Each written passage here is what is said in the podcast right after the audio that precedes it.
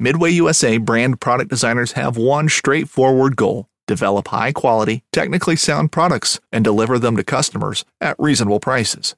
If you are immersed in the shooting sports industry and pay close attention to every single detail, you know our products are built right and stand up to everyday use. Who has shooting mats and range bag systems to hunting clothing and just about everything for the outdoors? Log on and shop 24 7 with super fast shipping. MidwayUSA.com.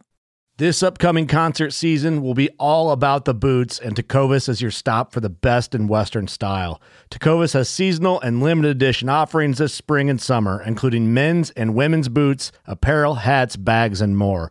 All Tecovas boots are made by hand in a time honored tradition with timeless styles that are always on trend. And Tecovas has first wear comfort with little to no break in period. It's hard to find this level of comfort paired with this level of style.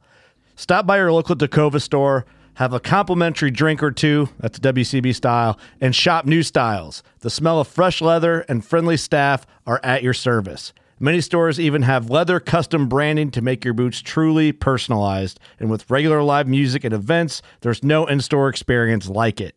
If you can't make it into a store, just visit tecovas.com. That's T E C O V A S.com.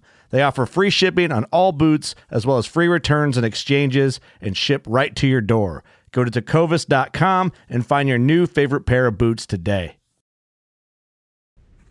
Just wanted to take a brief moment to give you guys a little idea how we do it here at Paddle and Fin Podcast. We use the Anchor.fm recording platform. Super easy, distributes our podcast to many, many different platforms. There's creation tools to allow you to record and edit podcasts right from your phone or computer. Check out anchor.fm or download the free Anchor app to get started. This segment is brought to you by Jigmaster Jigs. When in doubt, get the jig out. Use promo code PNF20 to save 20% off your jig order.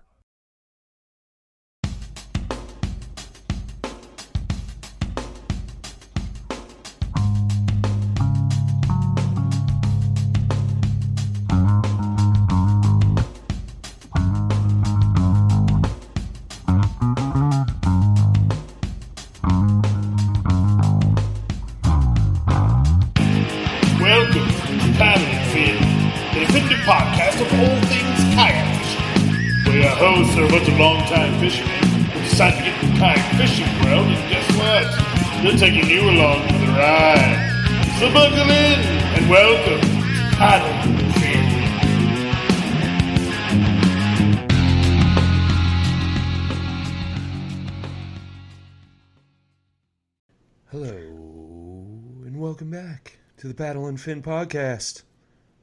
I'm Brian. And I'm Jay. Yeah, buddy. Jay in the house. Got two Jays in the house. This evening, boys and girls, we got none other than JP, aka Jason Pis- Piskowski, right? I didn't, I didn't butcher that. Close enough, man. Yeah. he, he almost didn't want to say it. He's Yeah. like Jason Jason P. the way I always have to explain to people, it's passing a ball to a cow with a K that's on skis. And everyone remembers it from that point on. We'll just call him Ski for short. Hey, not the first one. Kasik- Kasikowski. Yep. But uh, uh, Jason reached out to us after uh, our, our little episode with NRS over on the final cast. Um, I've known Jason for a bit here, and uh, he, he's one of our Rocktown guys on our fishing team. But uh, he also works for the fire department, and uh, he he reached out, bringing up some interesting points on safety, rescue, cold water stuff. So we wanted to bring him on and talk about some of that stuff this evening. Hopefully, we can save a life or two for some of you folks that are out there on the cold water, uh, fishing your little hearts out. Props to you. I'm a wuss. So, Nut jobs. That's what those are. but uh, yeah, Jason, welcome to the show, man. Thanks for having me on, guys. Absolutely, dude. So uh, we'll start off with the age-old question. I know you know how this goes. How you got into kayak fishing and fishing in general, man? Sure. Yeah, I've been uh, I've been fishing since I could walk. Uh, my dad's a fisherman. Started off fishing with him for a while. Uh, boat fishing, shore fishing. When I was about 10, 11 years old, uh, me and my cousin, we got an old school uh, Coleman John boat, the the uh, big plastic ones that were indestructible. So uh, we were out in Michigan, uh, Goals on Sweet Lake. Fished that lake pretty much my entire teenage years, and then uh, me and my cousin bought a boat together. We went ahead and uh, fished out of, uh, Tracker for, and then uh, it was 2017. I bought my first kayak, and I didn't know if I was gonna like it. I bought a Viper from Menards, uh, little sit-in. Took it down the Des River, paddled around, fell in love with it. Upgrade to the Vibe, uh, Sea Ghost 130. More uh, modification to it to adjust to fishing. Started fishing tournaments this year, and then uh, once getting on with Rocktown, got into uh, Old Town, the uh, Predator PDL, and uh, that's what I'm pushing right now. Um, chasing after mostly bass, but I do like to go after northerns, and then uh, once a year head down to the Gulf and do some uh, fishing for um, orders out in the Big Blue. Uh, I actually headed down to Texas in January to go chase after reds out in Corpus. Nice. Yes, sir. Yes, sir. Well, Mm-hmm. I know you got a special place in Jay's heart because you mentioned Pike in the Des Plaines River. So, that's Oh, yeah. if you guys Yeah. need a moment for a second, uh, feel free to take it. yeah. Yeah. Just, just for backstory, uh, me and Jay live pretty close to each other, Yeah, right, right, right. Yeah. so we know the spots. We know That's the right. spots. Well, I think I'm going to go out with Jason because Jay doesn't know the spots from my experience. Just saying. But uh, right. Right. let's uh, let's get into a, a little bit of your background with the with the fire station, man. So, how did you get involved with that, and how did your whole, you know, safety rescue background come up in that? Sure. Uh, just a little bit of my credentials. Uh, I'm Chicago fireman. I've been a Chicago fireman uh, close to four years now. Uh, before that, I worked in the suburbs. Uh, worked for a town, Lyons, Illinois. Been there for ten years. Uh, I started there when I was 19. Um, been something I've been wanting to do ever since I was a kid. My uncle by marriage, he was a uh, fireman in Michigan uh, for that same town where our lake is. Uh, he made up to the rank of deputy chief. Uh, when in the fire department, there's different disciplines aside from firefighting. Water rescue is one of them. Being in Lyons, we have the Des Plaines River that runs through the town. We also have the Chicago Sanitary Canal that runs through. So we do get water rescues and water recoveries. Uh, it has slowed down significantly over the last couple years, but when I first started, we were doing four or five water related calls a year uh, with the department itself. So with that, I went ahead and uh, went for specialized training for water rescue operations, which is a state of Illinois um, fire certification on that. In that discipline, it teaches you how to rescue and also self rescue yourself if you had to make entry into the water. Um, from that point on, like I said, a lot of I, we've had two successful rescues in Lyons. Um, fortunately, a lot of the times with what we deal with is a lot of after the fact. It's a lot of recovery, so that uh, that plays a role into it too. But um, the skills that we're going to talk about tonight uh, all come into play uh, when it comes to extricating somebody out of the water or to your vessel. Dig it. Yeah. And on top of those skills as a fireman, I'm also a paramedic as well. So uh, I've been a paramedic for nine years. Isn't is that a requirement of being a fireman? Because I think it is, like locally around here. Yeah. So most uh, within the inner city and the suburbs, most require you to be a paramedic uh, or minimum EMT, depending on the department. The further you go out away from Chicago, the less that's required. Uh, but it's growing more, especially over the last decade. It's grown to where having your EMT basic is the bare minimum requirement to get on almost any fire department. Nice. Gotcha. I feel safer when I fish with you now. I didn't know all that. I knew somewhat of your background, but I didn't know that much. So yeah, anytime you want to fish, dude, I'm down. but uh, yeah, man. So so I know you had reached out, like I said before, and uh, you were like, "Hey, man, uh, I think there's some beneficial topics that could be brought up here, and would love to come on and chat about them, man." So, um, I guess let's start with uh, like if you're by yourself, you know, you fall out of your boat, uh, things like that, man. Yeah. So actually, the way you look at this and you break this down, if you're by yourself, number one, what are you fishing? Are you fishing a river? Are you fishing a lake? Is it deep? Is it shallow? So these are questions you had to, t- or these are things you have to take into consideration if you do fall out your vessel. If you're in shallow enough water, let's say in a lake, and you can stand up at, with a nice firm bottom, go for that first. Then be able to push yourself back into your vessel. You had mentioned quite a bit, and this is a practice that we frequent commonly, is reentry uh, from the water back into your vessel. Always practice that. There's no reason not to, especially in the off season. But let's say you're you're deeper water um, in the lake. If you do fall, number one, your PFD. All right, your PFD is going to be what's going to hold you afloat right now with the water temperatures and the air temperatures not being at 120 degrees total your body's going to start taking on hypothermia faster uh, with the cooler weather so first thing is always to remain calm but you had to act fast if you have a calmer state of mind more likely going to survive your situation uh, versus if you panic people drown because they panic so when you emerge into the water and you're going to get back, a couple things to remember when you have your kayak set up. Your kayaks are set up for the most part for safety. Um, any type of handles th- towards your center can act as a way for you to grab on to clutch onto your vessel to either get on top or another option is if you're close to land swim back to with it.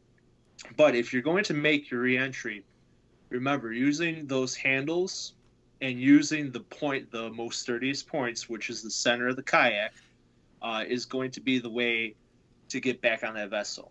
Now colder water your body is going to be going to the shock and you're going to realize that you you thought you had upper body strength but you're not going to have that same amount of upper body strength uh, that you necessarily have so if you can at least pull yourself up you don't have to pull yourself on, but at least up enough out the water so then on your PFD, everyone carries a whistle.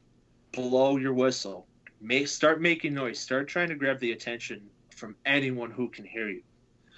Um, if it comes down to it, it's survivalist uh, where no one's around, and you're in that moment where you're going, "Oh crap!" The best you can do is if you can get your kayak over, flipped, and get inside, go for it then. All right. If that's your only means for survival, flip it, get back in, because then hypothermia at that point will set in within five minutes. Get inside the kayak. Let yourself, let your body calm down, get back to shore. Now, if you're going that far offshore, though, we all know United States Coast Guard requires you to carry a radio. That's your way to signal for distress. That's your way to get help out to you. Um, that's going to the far extreme, but let's say let's take it back some. Let's say you're within half a mile ashore. All right, half mile ashore, even quarter mile ashore. If you can get to your vessel, and let's say you can't flip it, but you can move enough to swim, grab it, swim back with it if you're by yourself because the faster you can get out that water and that, like I said, your your vest and your kayak act as your buoyancy. The faster you get out that water, the faster you're going to stop the process of hypothermia, at least through submerging. There's other things to worry about, uh, such as um, hypothermia with um, with the wind and the air temperature blowing on you. They'll also lower your body temperature, but not as fast as being immersed in the water. But the more, the faster you can get uh, get to that vessel and get out, the better off you're going to be. Now, if you're in a river, and Jay knows this just as well as we do because we've had this conversation before. First thing you should be doing is checking the uh, the flow rates. All right, check the CFSs. If that water's ripping and if it's raging, and you have no business being in there, don't go. Don't be stupid about it. But if there happens to be a if uh, um, you have a flow, water temperature is cold enough, and you get in, most rivers are pretty shallow, or you will find a point where it's pretty shallow. Find that shallow spot and make the work easier for you. Get to that kayak to get it flipped, get to a shallow spot, flip it. Most of the time, you're no more, depending on the size of the river. Most rivers are probably two to 300 foot span in either direction from land. So you don't have that far to go. If you get to, it doesn't matter if it's a it's a true landing or not, just enough to get on land, so that way you could start signaling that you're in distress. But if you're in a situation where there's current flowing underneath you and it's moving faster than you can move your move your kayak or get yourself together, just like you're taught in swift water, lay back and let the current take you with your feet up, head back until you can get out of that currents. That's a situation when you come into a river. Um, but now, like I said, we talk about the rule of 120. If anything is above 120, or if you're in the warmer water and you can get yourself back and it's shallow, by all means, you're not going to be fighting hypothermia. You're going to take a dunk, but you're not going to be panicked because your body's not going to that shock. You're going to have more time to take care care of what you have to do. But for those who are out right now, just be smart about it. That's that's number one is knowing your limitations. If you think you could do it and you've never done it before and you're by yourself, you should not be in that situation. That's what it comes down to. Excuse me. Yeah, totally agree with that, man. And then, um, you know, going back to you know trying to get somebody's attention, you know, that's why we all have to have a whistle on us at all times. You know, so Mhm. make sure you're you you have a whistle. I know some guys carry air horns, you know, Yeah. things like that. So um, anything to to grab the attention of somebody when you're out on your own. I mean, you know, yeah, if it's the middle of July and it's, you know, 100 degrees out and the water's 70, 80 degrees, it doesn't matter. But this time of year, you know, not very many people are out having barbecues in their backyard. So if you need help, the louder you can be, you know, uh, the better chances you are of maybe getting a hold of somebody's attention to get some help for sure. So, yeah, Very I, much. I dig it. and also too like we talked like you guys talked about in the last episode with this um layering you know w- starting with base layers and layer to keep you warm preparing that you may take an immersion don't wear anything kind of that's going to weigh that's going to weigh you down um, and wear enough to where if you are going to uh, take a dunk that if by the time you get to the water because what's going to happen is especially if you wear um, base layers, a lot of them come with fleece. So you're going to entrap, your body's going to entrap that heat through the fleece, but everything that wicks off is going to stay off on the outside to keep your. Invest, like they said in the last episode, invest, you're going to invest for your life. Yeah. If something happens to you, there's no price tag to, you know, to have your life taken away from you because of hypothermia because you're dressed the wrong way. For sure. Totally agree with that, man. Yeah, and, and like you touched on, you know, using wool base layers versus cotton or something else. That's that's another huge thing because that cotton is going to absorb that water and not want to evaporate. you know, fleece, wool, things like that, um, are going to want to dry out quicker and, and, and get that cold water off you and, and kind of, like you said, take that internal body heat and warm you up a little bit. Yep. So, Yeah, and there's like there's that saying too. Like a lot of people may not even know about. It's like cotton kills, yeah. Yeah. and that's exactly what they're talking about. Yeah. I mean, And again, like we talked about too, when you your mind's going to a different state. So the last thing that's you're not even thinking about is what you're wearing, and you're trying to swim to shore. You're trying to get to your kayak. You're trying to get yourself out that water. You're already weighed down. Your body's already weighed down because it's taken on that hypothermia. You're just adding more to the situation by wearing cotton at that point, and you're going to be struggling. That, like I said, nobody wants that. No, and then like you know, and I've heard from well, uh, Ken Wood who went in a couple years.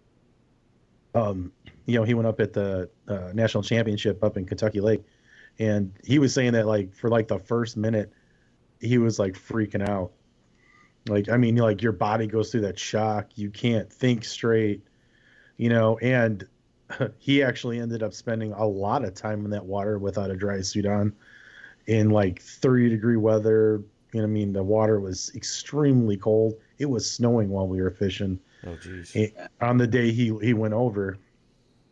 And the only reason why I knew about it is because the Massa- uh, a lot of the Massachusetts boys were uh, in different spots, and I didn't know that Ken had connection with them, but they were telling me like, yeah, our buddies went over, and then we hear about the whole story. But I mean, he was one of the lucky ones, but I mean, he was saying it was so cold Oh, it was so ex- it was such a shock and he didn't really know what to do but he had to like lay on his back and he actually had his phone out and he called some of his friends while he was floating down the river you know Yep.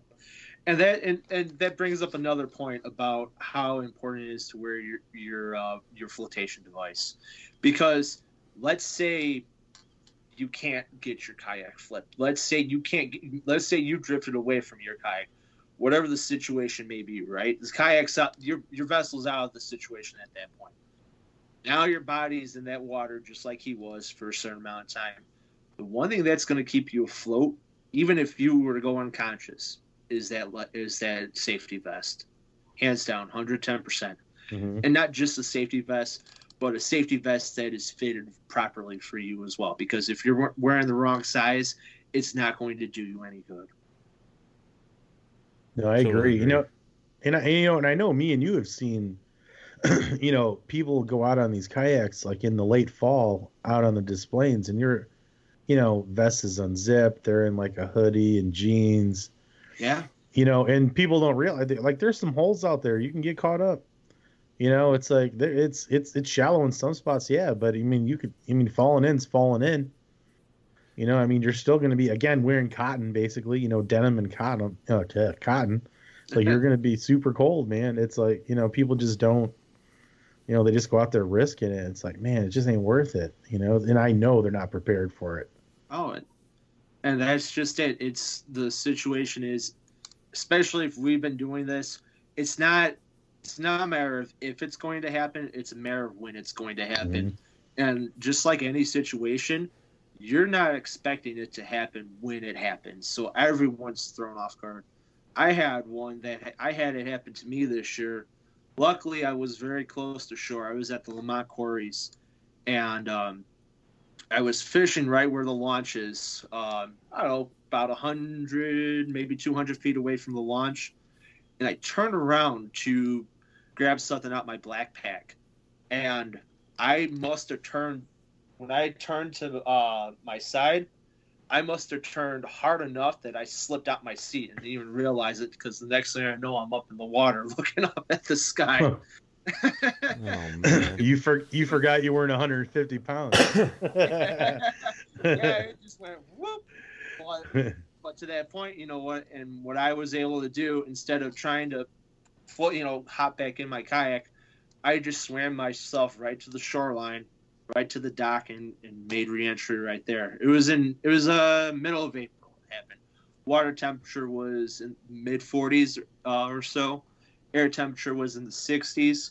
So yeah, you still had that fact. You still had that factor, but I was still dressing it appropriately, and you know, like I said, I didn't completely go under because my vet all, all, that water came up to my uh, my vest and held me right there, so I didn't completely duck or go down, and um, like I said, just swam myself right back to uh, right back to shore and made reentry.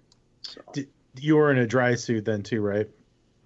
Uh, I similar to yeah. Okay, I didn't have a full dry. I had I had I had uh, the bibs. The bibs all the way down, and then I had um, water resistive top on, and then did, the PFD. Did you did you have the belt like going on? Yeah. So you got some extra flotation from your pants too, right? From Correct. Okay. Correct. Those bibs are retired now because uh, they dry rotted mm-hmm. down, down, around by the uh, by the ankle, so they started taking on water. Yeah. And that's where we actually walk into the new uh, uh, sidewinders this year. Yeah. Well, and there's that argument from a lot of people because you know this this undoubtedly is going to split the field, you know, 50-50. There's going to be people going, "Well, I use neoprene waders all the time," and people are like, "You don't have to worry if you go in. It's you know, the neoprene will float, and they're right to an extent, you know, if you use your belt correctly, but you're still taking on water. Yeah. You yeah, know, into the waders are going to fill up and weigh you down real quick. Yeah. And I know people that have had to exit those things because in cold water circumstance, like winter waiting, and had to like get out of the waders because they took on so much water. Oh yeah. And that's not even you know not in a kayak rather, but waiting. But sorry. Right. And the fastest areas where you're going to lose heat from your body, uh, essentially, is your core. But when you go to your extremities, so your feet, your hands, and your head is the most important place, is where you're going to lose heat from. Mm-hmm. Uh, that's a lot faster, especially if you're standing in boots that are attached to your waders. Your feet are soaked. Your body's losing that heat right there and then. And then with convection going on, with the air blowing on you, yeah, you're lowering your body temperature. Yeah. So. you know, and I and I could say too after seeing it in firsthand, um, you know, up there in Idaho fishing the Snake River and watching my friend flip a you know flip a, a Jackson Cuda and like instantly, but he had a full dry suit on. He was coherent in less than 30 seconds. I mean, there was that initial shock of like, oh my god, you know, and some choice words, and but I was right there. He put his hand on my yak, and I he was floating from his PFD and his suit, and he was able to regain just you know, uh, uh you know, total total acknowledgement of what was going on, where we were, what was you know what we needed to do within a minute of that time. Then, and then we just started to get to work, and he wasn't. I mean, we just kept fishing after that. I mean, it was a little freaky for me. Yeah. You know, because I, you know, full disclosure, was not properly attired, and it freaked me out because the Snake River. It was cold. It was November. The water's super cold. I mean, it was it was a super windy day. you know, but I mean, I, my point I'm trying to make is that the dry suits make a huge difference in your well-being. You know, out there on like out there in the water anywhere you're at. And prior to us having this conversation, I was telling Brian um, a lot what we use when we have to do any type of entry into the water are the Mustang ice suits. Uh, they're primarily used in ice water rescue, so it's the same way to design the full dry suits are. You have the neoprene neck, uh, you have the neoprene around the wrist with the rubber gloves, and then everything is you're pretty much in a big plastic suit for the most part. Mm-hmm. Um, but that but that is the true proper way uh, that you are going to protect yourself from from the cold weather, uh, especially if you had to take a dunk. But um, it's bulky, and a lot of people find that it's an inconvenience. There's and you guys talked about that with NRS uh, the last episode. They are now designed more to be more comfortable, more suited, more fitting versus what we used to have for um, you know for protection or what we have to use for our own protection if we have to go in to make a rescue as well yeah i mean i i, know we talked to the fire chief uh, out here in rockford uh, he comes in all the time uh, to to rocktown and they just I think you told me too. You guys are using one piece Mustang survival suits, right? That's exactly Yeah. what. Yeah, that's what Rockford Fire Department's using. Um, I know those things aren't cheap, but uh, Big yellow Gumby suits are what. but uh, the one thing I wanted to touch on too, for those folks that didn't hear that episode with uh, David Fuke from NRS, um, you know, when you go in into that cold water situation, you kind of want to stay in that water for a minute, right, to calm your heart rate before you climb back out, because you you like you you mentioned, you're going into shock. So you want your you, your heart to kind of slow down. Don't jump right back into your boat right away. As much as that's going to be your instinct, you kind of want to sit there for a minute, right, and let your let your heart rate come back down. yeah, most definitely. Um, and then you know this, and then you know, like I said, we're talking single. You know, if you're a single person out there on the water, which again, like we mentioned, know your limitations.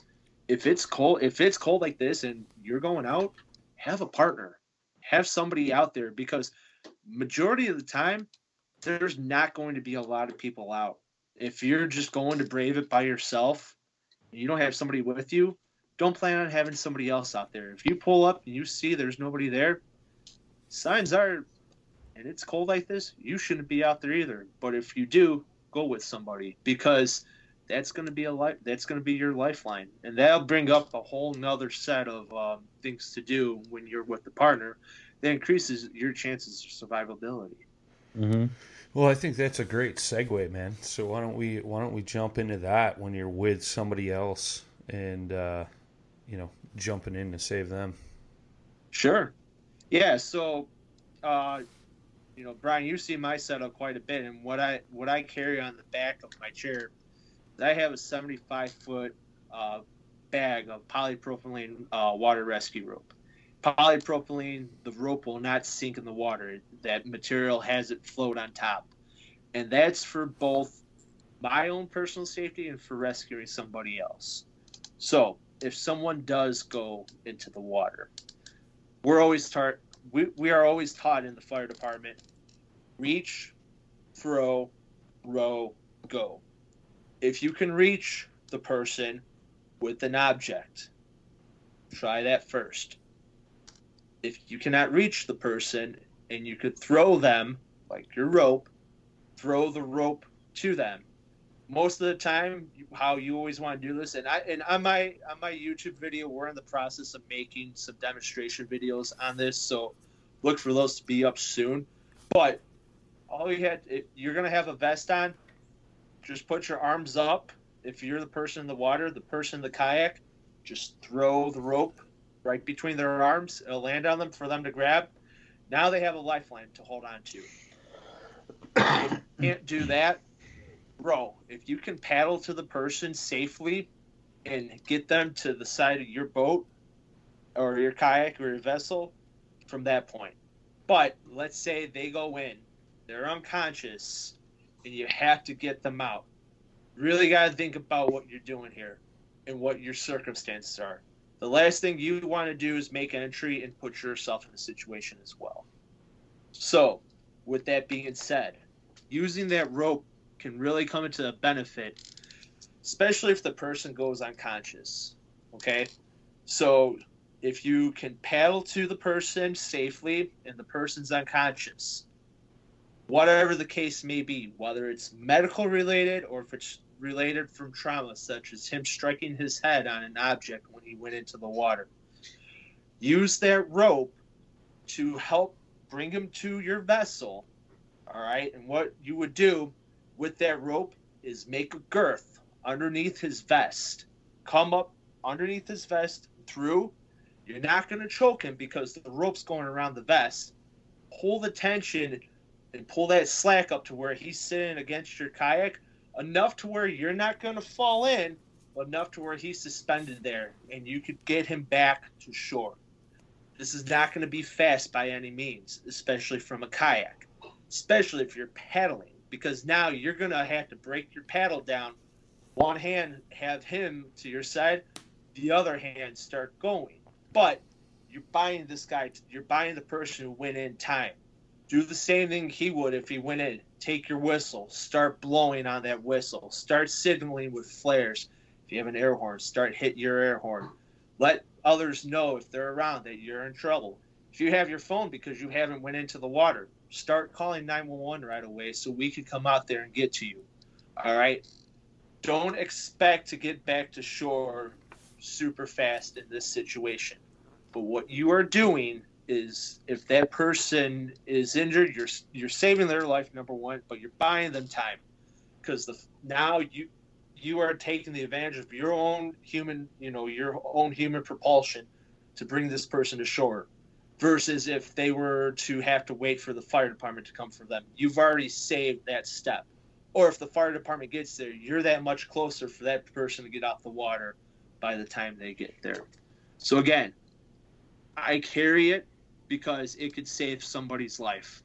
And I also carry it because if I get into danger, if, if something happens, I get into some type of tr- trouble, I can if I need to, and um, also use that to flip my flip my kayak, or if I need to do whatever. It's it's a utility there for me to use as well. So very very useful, very beneficial, and I would always recommend carrying it on your vessel. United States Coast Guard requires vessels to carry it in their boats on waterways. They do not require it for kayaks, but it's always a great idea to have one. Totally agree with that, man. You mentioned flare guns. Are you carrying a flare gun on your kayak? you know what? I have, and I, I got the little revolver style one. I'm gonna get one. You want to have flare gun wars on the next river trip? Yeah, for sure. Sorry, man. July all. You know, That's a it's little like kid why not? Why not bring it? It- Why not bring Roman candles? I let's I was just gonna say, remember being kids and having Roman, Roman candle fights? It's on like No. Donkey Kong. No, Jason, I don't remember that. I, I mean, I was quite the idiot when I was younger, but I never did that. Come on now. Oh man. Pretty good fireballs. I I won't say I haven't ran from a couple, but No, that's Yeah, cool, man. That's good stuff. Um, yeah, I know. Uh, I, I, I think I forget where we were, man, and I saw, you know, and we saw them at Rocktown. Any any kayak shop's gonna have a, um, you know, that rope, and it'll come in a bag. It's condensed. You can buy it. It's ch- fairly cheap, I think, from what I remember. Um, but just having that rope, man. I mean, there's multiple utilizations for that rope in any event. Uh, you know, not only safety rescue, but you know, survival situations if you were to get stranded, things like that. So, um, but I know I, I saw it on the back of your chair, and I was like, "What the heck is this, dude? What do you got back here? Six pack? You know, like." He's like, "No, dude, it's my rope, my safety rescue bag." I was like, "Oh, cool. Well, if I fall in, I know I'm good."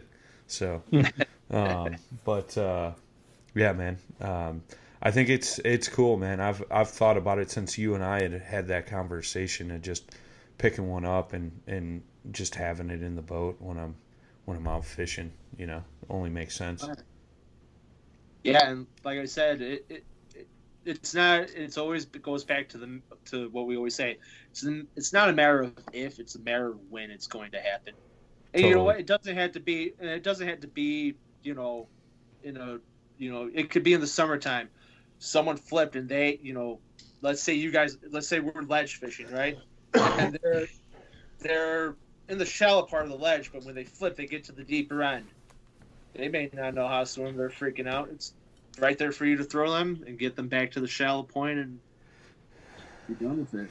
well, and I think I think a lot of people too are like aren't going to realize that, you know, especially if you're in your 30s and 40s and 50s, you're probably not as active as you once were, and you're you may not be hitting the pool as much. And if you get into the water and actually try to swim, it is quite exhausting. Sure. I mean, yes, yes, you've got the PFD on, but I mean, the you know, it's that's probably like one of the like roughest full body type scenarios where every appendage has got to be working overtime, and you can get so exhausted. And if you're freaking out, you're Yeah. gonna get even more exhausted, which you know, if you got your PFD on, you're going to be cool as long as you relax. But if you don't have a PFD on, that's when the drowning comes in. Yeah.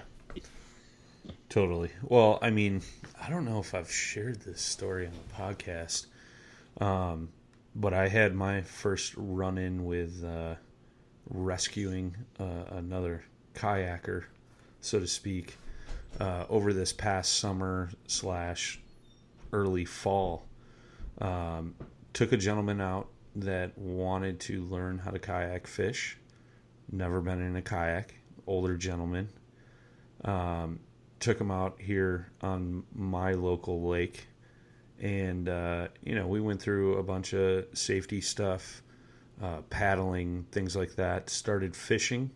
We had some wind that day, and uh, we were we were fishing my little honey hole offshore spot with uh, you know trees and stuff and sunken trees.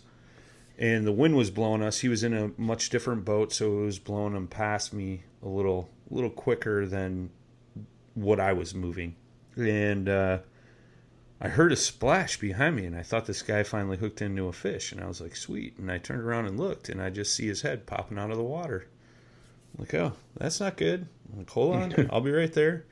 Went paddling over and i mean luckily enough the i think the water temps were um, like mid 60s air temps were right around 70 so you know we're about 130 but um, you know it's it's a situation i had never been put in.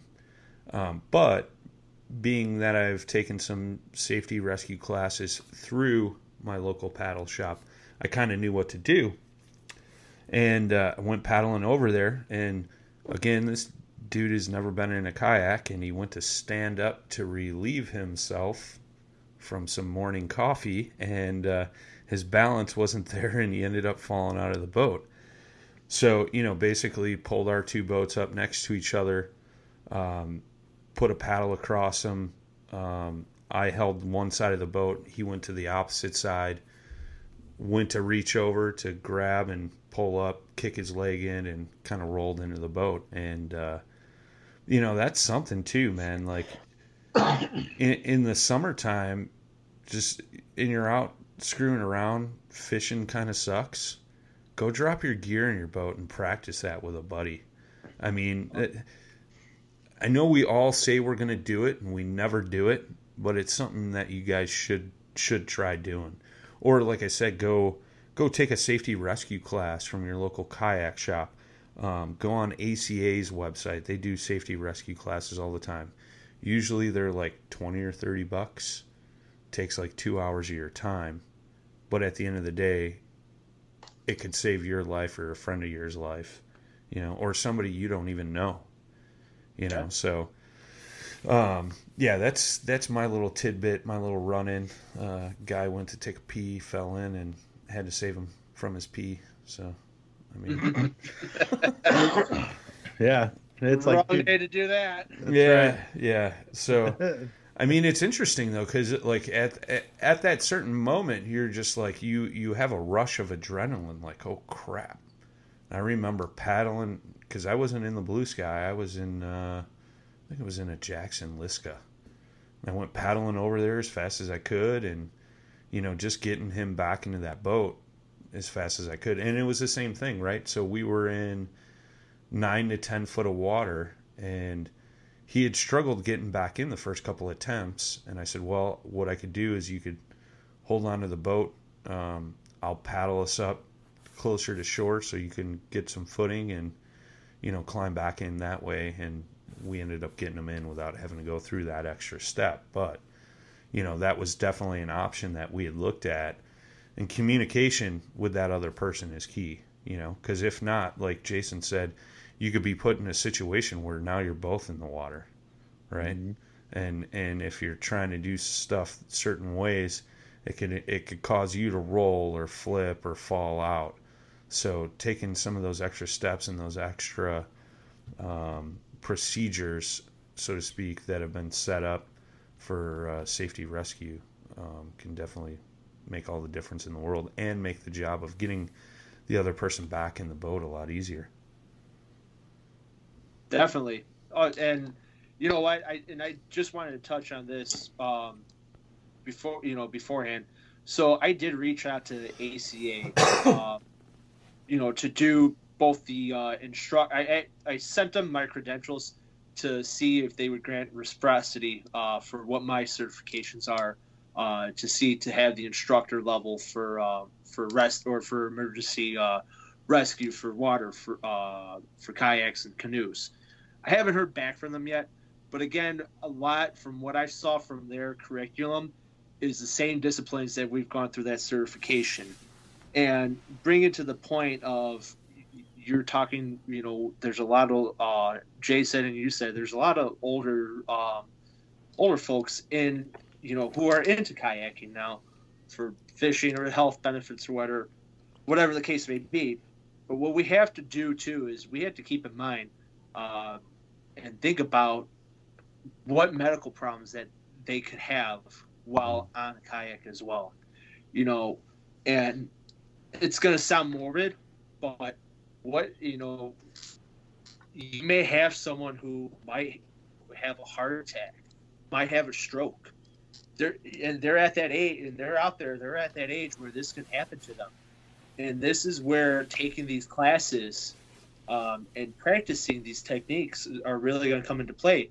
Because if someone goes into cardiac arrest right they now they they're completely unconscious. They're like they're like a wet limp fish so now it's up to you to get them out the water because this is why do they fall out the kayak well, because they had a heart attack. Now they're unconscious. They're limp in the water.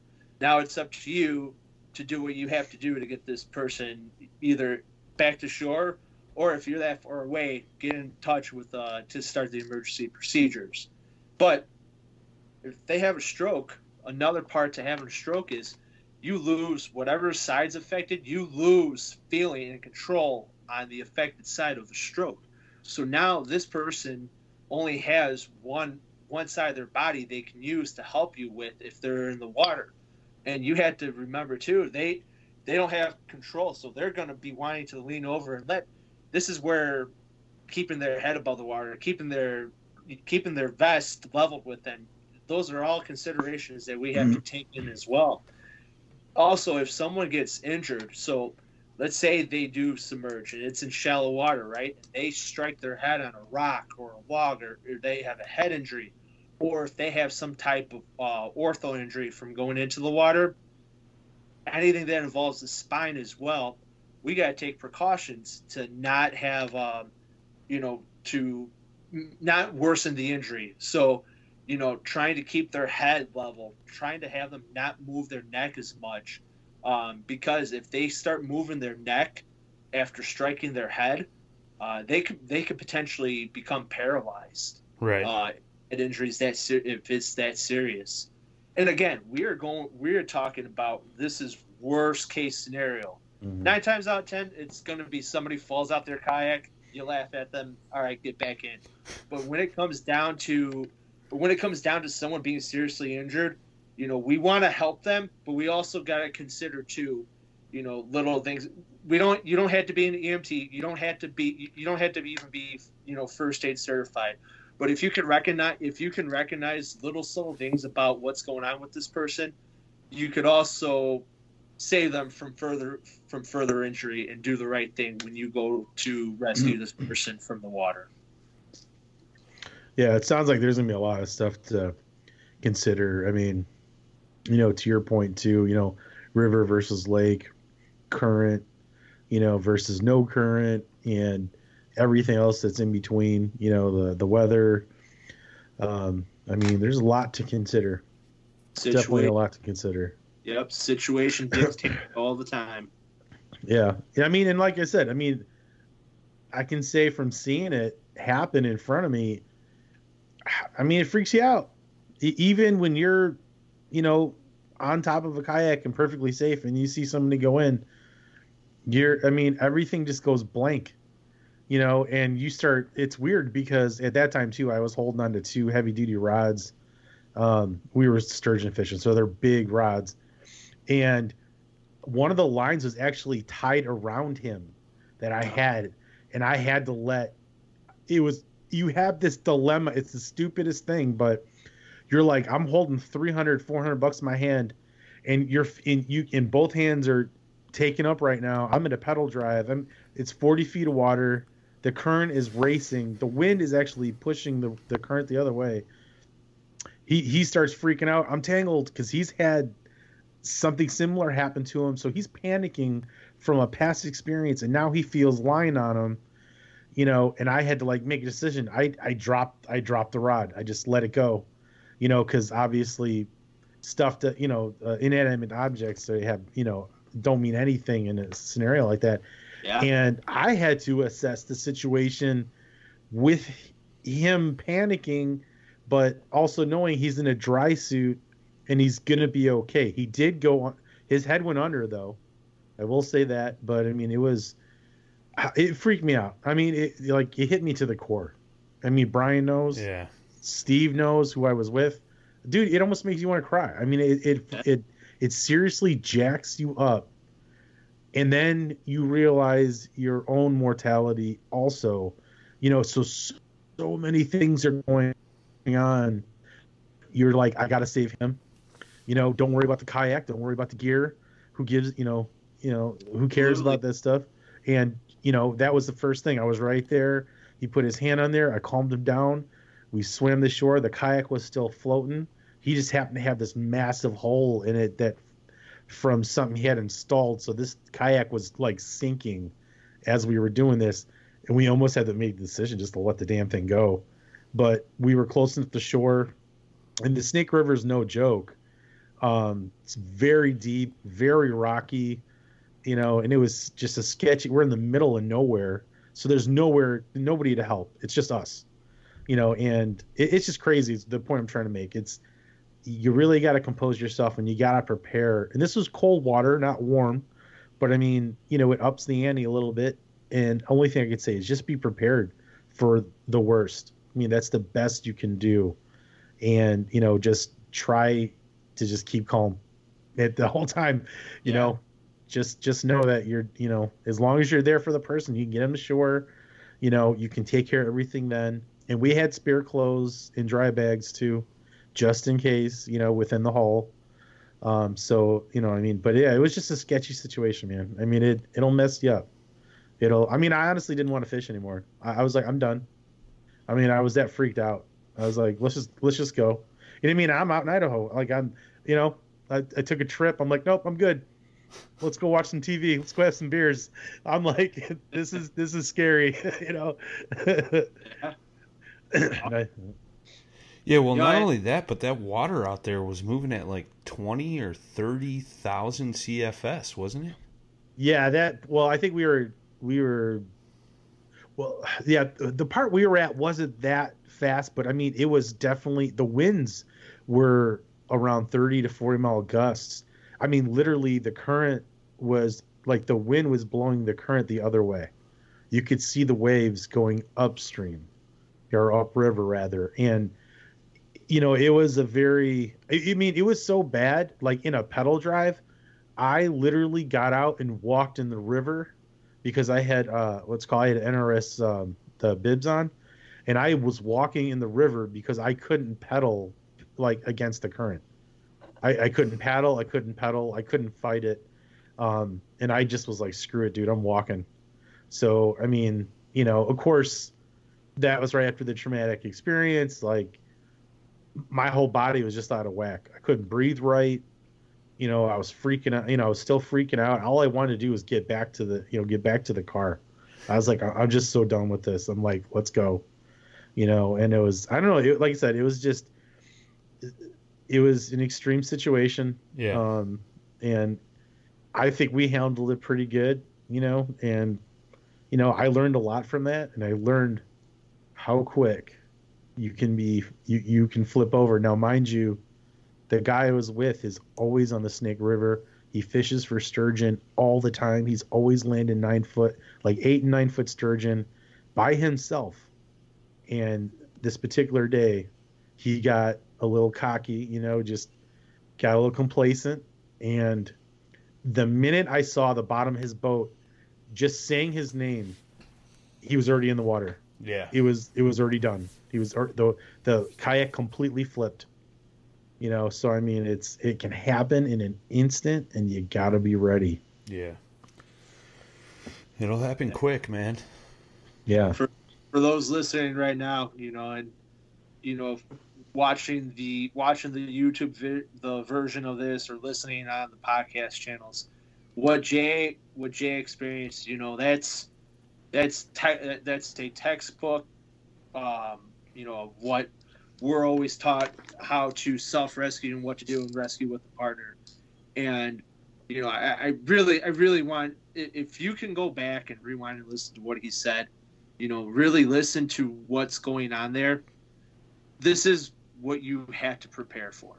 Regardless, I mean, yes, situations dictate, but again, you never like Jay Jay had no idea this was going to happen. You never know when, but it's like we said, it's a matter of if or it's I'm sorry, it's not a matter of if, it's a matter of when it happens. And what are you know, what are you going to do? So don't be complacent on practicing doing re-entry into the kayak. Don't don't you know again you he was on the river. He was with somebody who was experienced, somebody who knows that river like the back of their hand. Right. That person still got into trouble. No one no one is is uh you know everyone's susceptible to the same circumstances that go on. So for those that listen who are listening, no, you're not you're not Superman. You're not invincible. It could happen to you. It could happen to Mhm. me. It could happen, and like I said, it came close to happening to Jay. Anyone can be in this situation, and you really, really had to be ready. And you know what, Jay? Thanks, man, for sharing that. I know you said it's it's hard, but people need to hear this. People Sure. need to hear. People need to hear. This is the stuff people need to hear that we don't necessarily talk about in the kayak community because we like everything that's awesome, and action, and good results, but nobody ever talks about the bad side, and it's very it, it's very much kept in the shadows until Mhm. something bad happens, and then it all comes out. You know, I just saw another article for another kayaker who drowned, you know, because of not being prepared, not Yeah. wearing a proper, you know, not wearing a PFD, um, you know, wearing, you know, going out without a partner when conditions were, you know, where they had no business being on the water, Yeah. Mhm. Yeah. you know. So, again, th- I think that this episode, you know, we usually talk about fish and everything, but you know, guys, really, really think about the reality of the situation that that goes on. You know, it, you know, we don't want to see it. We want to put it away. We want to have a good time, but good times turn into into a very intense situation really fast, and we had to be ready. Yeah, absolutely. I mean, that's the thing, just being prepared, you know? I mean, if you have no clue and that situation arises, I mean, you're basically both screwed, right? Yeah. Not only is the guy Yeah. that falls out going to be screwed because you can't get back in, you can't help him, you can't assist him, Mhm. but uh, you're going to watch your friend die. That's Yep. going to mess with you for life. Um, so, I mean, I don't know, just my two cents.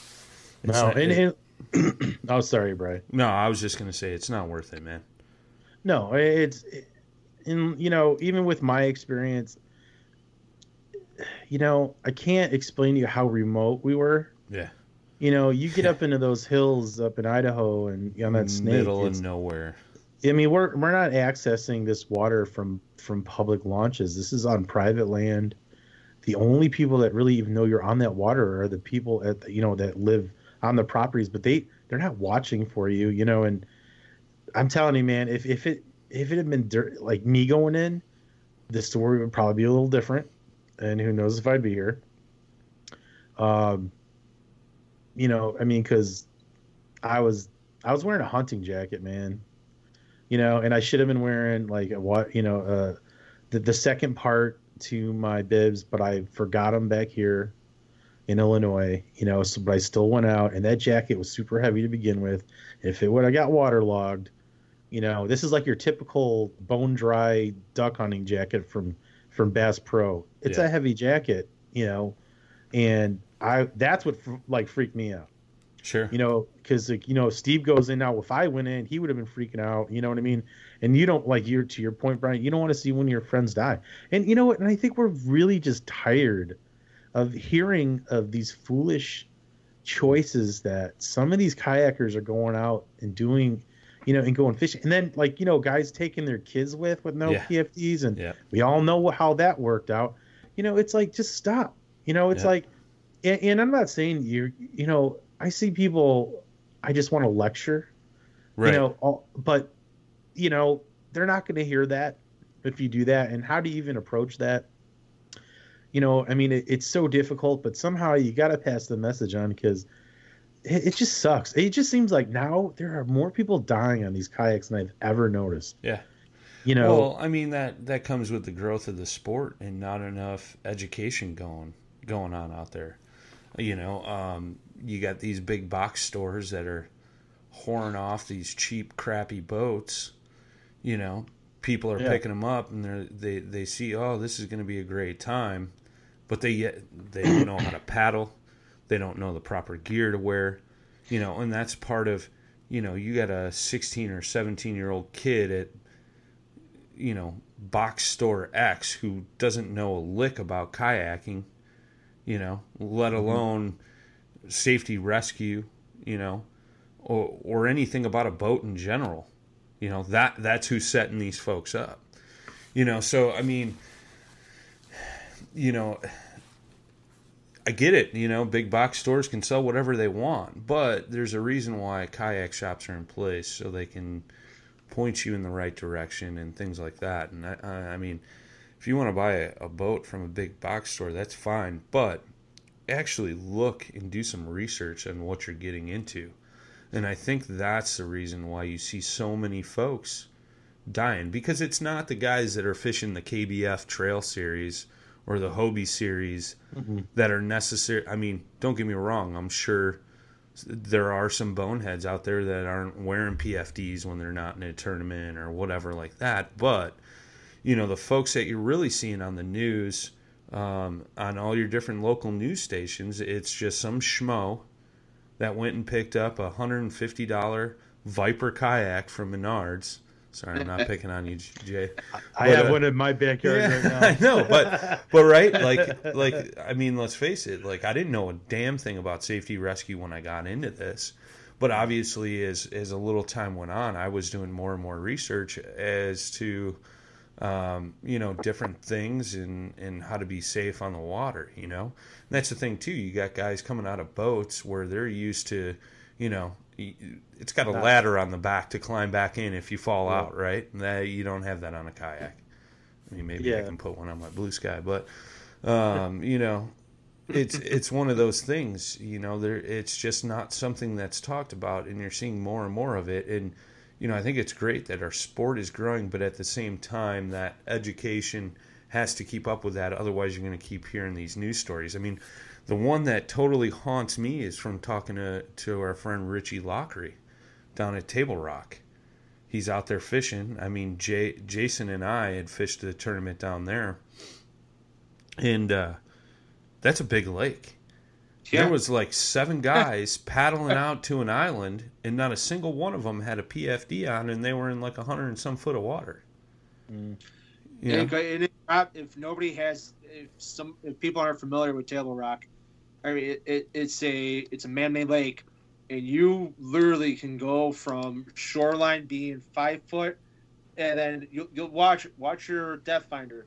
It'll go from five to twenty to forty to hundred within the matter of hundred feet. I mean, it's Yeah. it's no joke. It, it really. And then that day we were out there on Sunday, Yeah, we wound up pulling off the water because it, it was you know, bad. Yeah, the it was wind really bad with the wind out there. in the in the waves. I mean, it was like I was in a washing machine, and I was in the blue sky, and I was like, "This is crazy." I couldn't imagine what it was like for Jason being in the Old Town. You know what I mean? So, but Yeah. um, yeah, I mean that's the big thing. I mean to touch on that point, you know, I think we as as as kayak anglers and just kayakers in general have a responsibility when you see somebody out there, you know, give them give them a pointer, you know, lead them in the right direction, so that way, you know, you're not reading about them later on the news. Or you know, there's that old thing too. Like you go to the launch and you're like, yeah, these conditions suck, but you're going to leave, and you see another car pull up, and it, you know, they don't have a Jackson or a Old Town or a Hobie. You know, it's a cheap hundred and fifty dollar boat. You know, those two those folks ain't gonna think twice about jumping in that water. They're gonna unstrap their boats and jump in. Just go down, have a conversation with them. Say, hey, man, I wouldn't jump in there if I were you. And if they ignore you, at least you tried, man. It's peace of Yeah. mind, you know. But um, I don't know. You just never know. Never I, I mean, I'm I'm just going to guarantee anybody out there. I mean, it, I mean, granted, we're talking about a very broad spectrum of situations here, but sure. the PFD being Oh probably yeah, one of the most important pieces of your safety equipment. I'm going to tell you right now, if you put it on the front of your kayak underneath your bungees, I can guarantee you, you will not have time to grab that PFD. You are screwed. yeah, learn you better learn how to swim. You know i mean it's no joke. You know we preach this and i know this is another one of those things where people are split down the middle. Um, obviously a lot of us the tournament guys and you know uh, the team guys we know that you know for one it's a requirement you know but you get used to wearing it and then it's not a big deal. You know you hear people oh it's hot. Yeah it's hot. We know. We, we deal with it too. Just wear sure. Some proper garments underneath that can help you aerate your you know your uh, PFD. Maybe upgrade your PFD to a better one. I can't say it's going to solve your heat issues, but it's definitely going to make it a little more comfortable. Um, if you have it unzipped, it's not going to work. You'll probably slip out of it. I'm going to guarantee that. Unless you bear hug yourself immediately, I don't know what's going to happen to you, but having it not zipped is not having it on. It's not good enough. You know, don't expect a miracle to happen if you're not wearing this thing the right way.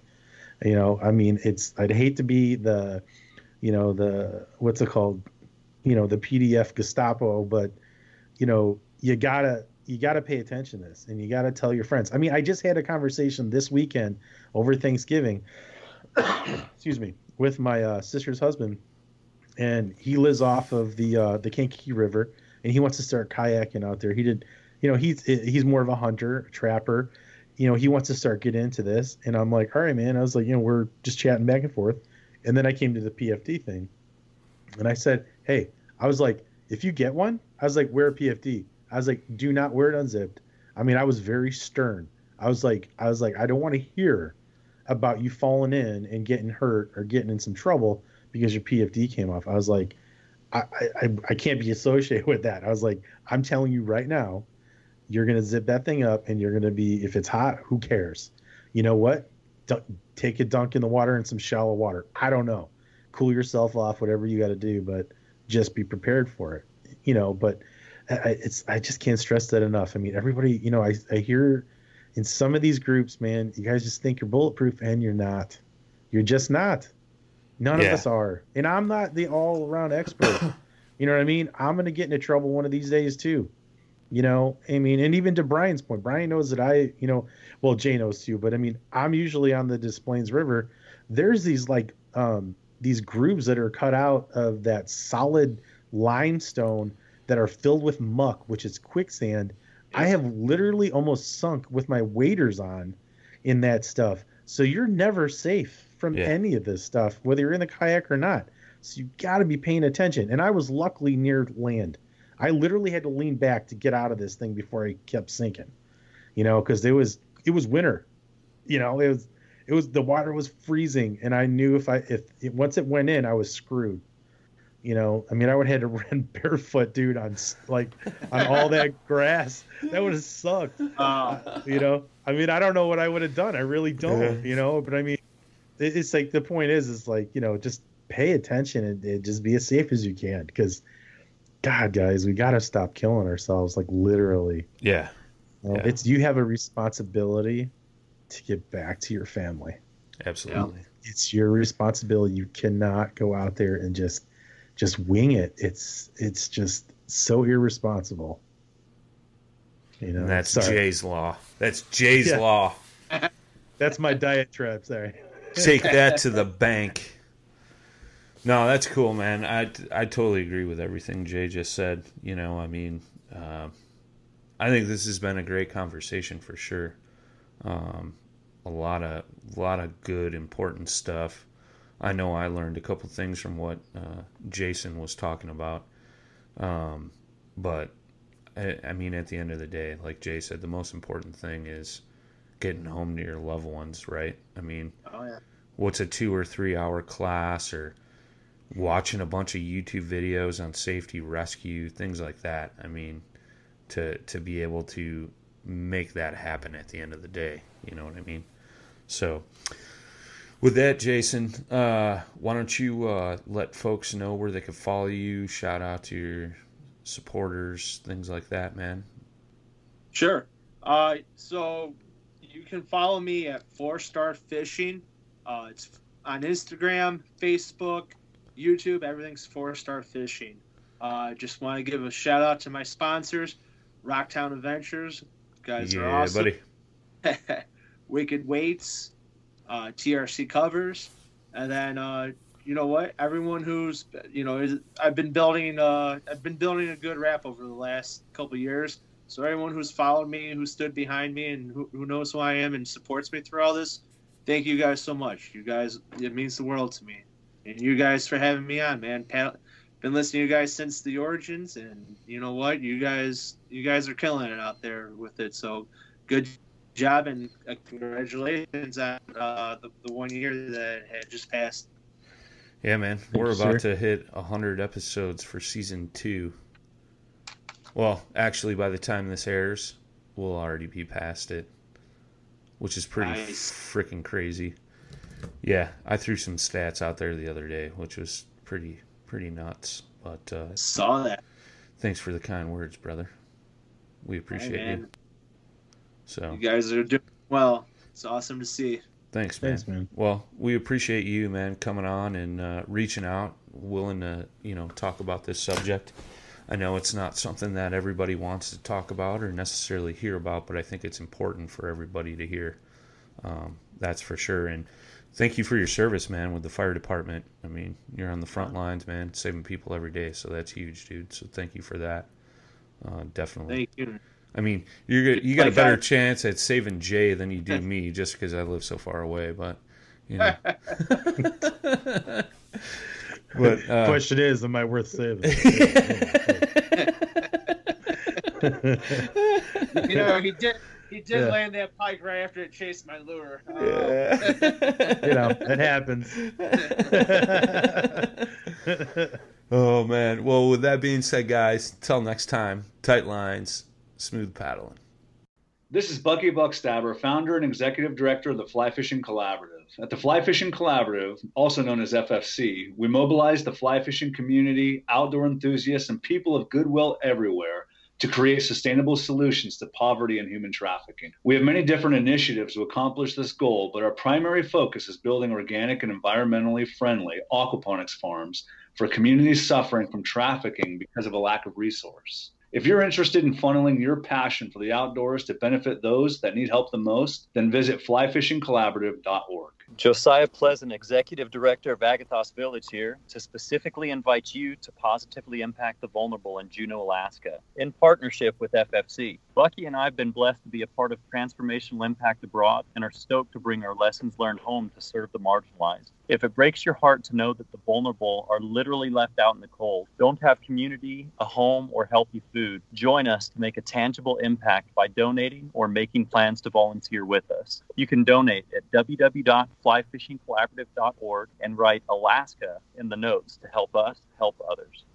Do you love our podcast and want to help support us even more? Well, now you can. You can simply go to patreon.com forward slash paddle, the letter N, fin, or you can also go to anchor.fm forward slash paddle, the letter N, fin. Go check out the website, guys. Paddle the letter N and fin.com. Also check out YouTube, youtube.com forward slash paddle and fin. If you got a question, comment, want to hear from a future guest, feel free to email us at paddle, the letter N and fin at gmail.com. Don't forget to follow us on social media. We're doing giveaways, announcements, things like that at Facebook and Instagram at paddle and fin. Shout out to our show supporters, Rocktown Adventures, Leveling Canoe and Kayak, Hammered Lures, Fish Mob Lures, TRC covers, Catch Products. Go to catchproducts.com. You can put the paddle and fin logo right on your catch board. Don't forget to go over and pick up your Jig Masters jigs. Use promo code PNF20 and save 20% today. Don't forget to rate and review the podcast on whatever platform you're listening to. It helps grow the audience, helps others find our podcast. So please drop a five star rating in on the podcast platform you're listening on. Don't forget about the recycled plastics program, you guys. Take your used plastic baits, put them in an envelope, mail them to the address in the show notes. Our man Eric Richards at Hammered Lures melts those down, makes new baits, and donates them to various chapters of Heroes on the Water.